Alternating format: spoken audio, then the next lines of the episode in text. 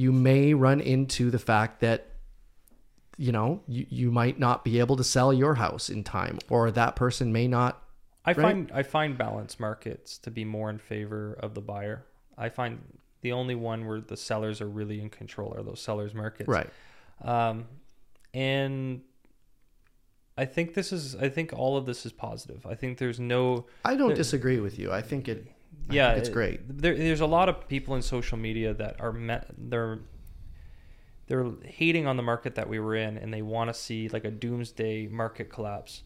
But no matter what market we're in, there's an advantage for somebody. So if the market goes down, yes, it goes into the benefit of the buyers. But what's going to happen is the buyers aren't going to show up, and that's kind of already what we're seeing right now. And we, I was trying to find the podcast I think back in October that I said there's going to be a time where this all comes down and when it comes down the buyers who have been waiting for it to come down are going to be nowhere to be found. And i almost wanted to make a meme the other day and it was like buyers early 2020 can't wait for the market to crash and then buyers late 2020 and then i was just going to put a cricket. Because nobody nobody acts on the market. Like right now is actually a window of opportunity for buyers again and buyers are so skeptical now and Yeah. they're so nervous and rightfully so you know but- that's human that's human nature I and then they're all going right? to show up and compete again That's human nature. I think I think everybody would be extremely rich if everybody was just ready to act Yeah. when um, when a market when any market dropped, right? Like like when I was in school um, for business, I remember a fi- um, a finance class that I had, um, and it, and it was analyzing the mm-hmm. 2008 2009 re- recession not housing but just the stock market in general. And I, I remember one thing specifically. I remember it, they looked at the stock of, of lululemon. Lululemon had like like completely tanked out to almost nothing. And if people would have just jumped in and bought even a modest amount of shares in that company at that time now you would be a, a multi multi multi multi millionaire but people didn't do that. Most people didn't do that. Because when that happens and it's just like the housing market when the when the market drops it's a very small group of people who have the the mindset and the risk taking um, fortitude to to say this is the time. This is when i should be investing in this because you know i predict or i know from the stats that i'm looking at that this is going to go Yeah, back up Historical data states that right even if you don't get it right on the head, just like we're talking about the sellers who didn't hit that exact peak. yeah Well, if you're a buyer and you don't exactly hit the peak right and it goes down a little bit further, Yeah. as long as you hold out, you'll still look at it as a positive. Yeah, still yeah, got it in because I think the majority, you know, if, if you're a first time home buyer, the majority of you, your plan is to is to buy that home and and and and not flip it and not you know try to treat it as an Mm-hmm. as an investment. You're buying it to to to get into a home with you or your or you and your family and live in it for a while Mm-hmm. and then ride that real estate equity wave Mm-hmm. and maybe you know move move up the ladder um, through time and, and if you like you said if you look historically at values in real estate they they, they trend upward basically over the last 80 years. That's been the case.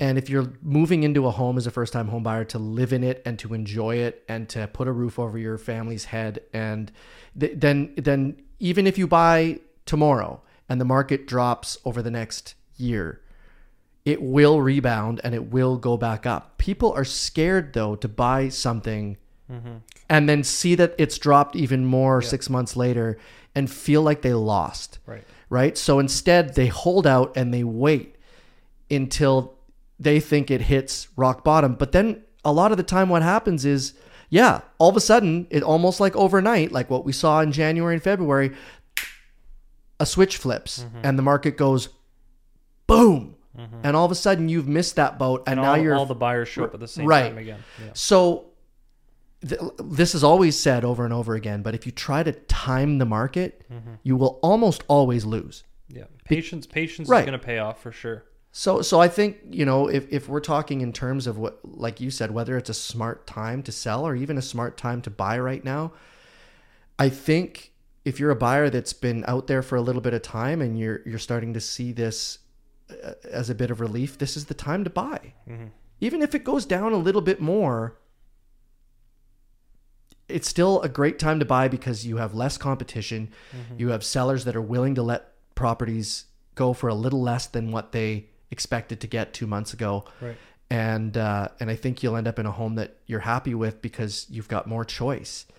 What um now going back to that leg curve, it'll be interesting to see if we're in a leg curve right now and it just needs some time to stabilize. So with these rising interest rates, if your approval amount before was 600, Mm. is it now 550? And are the 650s now six? And is everybody just got to find their new their new place in the market? And once we have, you know, three or four weeks of historical data of what houses are now selling for, and we know what the new average is, Right. Does that then put us into the new market and it's just business as usual and we move on and everybody just climatizes? That, that that's impossible to say. Right. So whether we're in that leg curve right now of just kind of like climatizing to a new market, and then July will be a lot better. Um, we'll wait and see. But there there is a lot happening in the world right now that historically we can't piece it all together. Where there's there's so many different variables. Um, it'll be interesting to see if this is a little blip Mm. or if this is like a big dip. I don't. Yeah. and I think it's important to remember that there are things like this happening all over the world. You know, this isn't a, a strictly Canadian problem. Like we're, you know, we're coming out of a pandemic, and nobody knows how to navigate that in in the current climate. Like, yes, pandemics have happened before in the past, but they haven't happened the way that this one happened. Mm-hmm. You know, on on a global level, and then you have you know a war going on on the other side of the world, and you've got all these different factors that are factoring in, and now and that's pushing inflation up, and because there's now supply problems and and you know fuel shortages and things mm-hmm. because of sanctions, and there's just so many things happening right now and there isn't a, a rule book or a mm-hmm. game plan that we all have laid out so this is happening all over the world and we don't have a crystal ball to tell everybody well this is exactly what's going to happen mm-hmm. right I know a lot of people who bought in 2008 and 2009. And do you know what happened to them? Nothing. They're fine. right They're fine. right They're fine. yeah i mean i think the most important thing is to analyze your circumstance and, and really figure out what your affordability is because affordability is going to change a little bit with the interest rates going up like you just said people are going to be approved at a lower And amount Anybody out there that's getting rate. close to their approval deadline, be very careful and don't assume you're still approved for that because these rate or these interest rate hikes um, may be knocking you down forty or fifty thousand dollars. And if you Right. if you pass that deadline and you're not aware of it and you go and purchase something, That's right. Make sure your careful. make Go sure your your pre-approvals banks. are are, are up to date. They usually make them good for three or four months.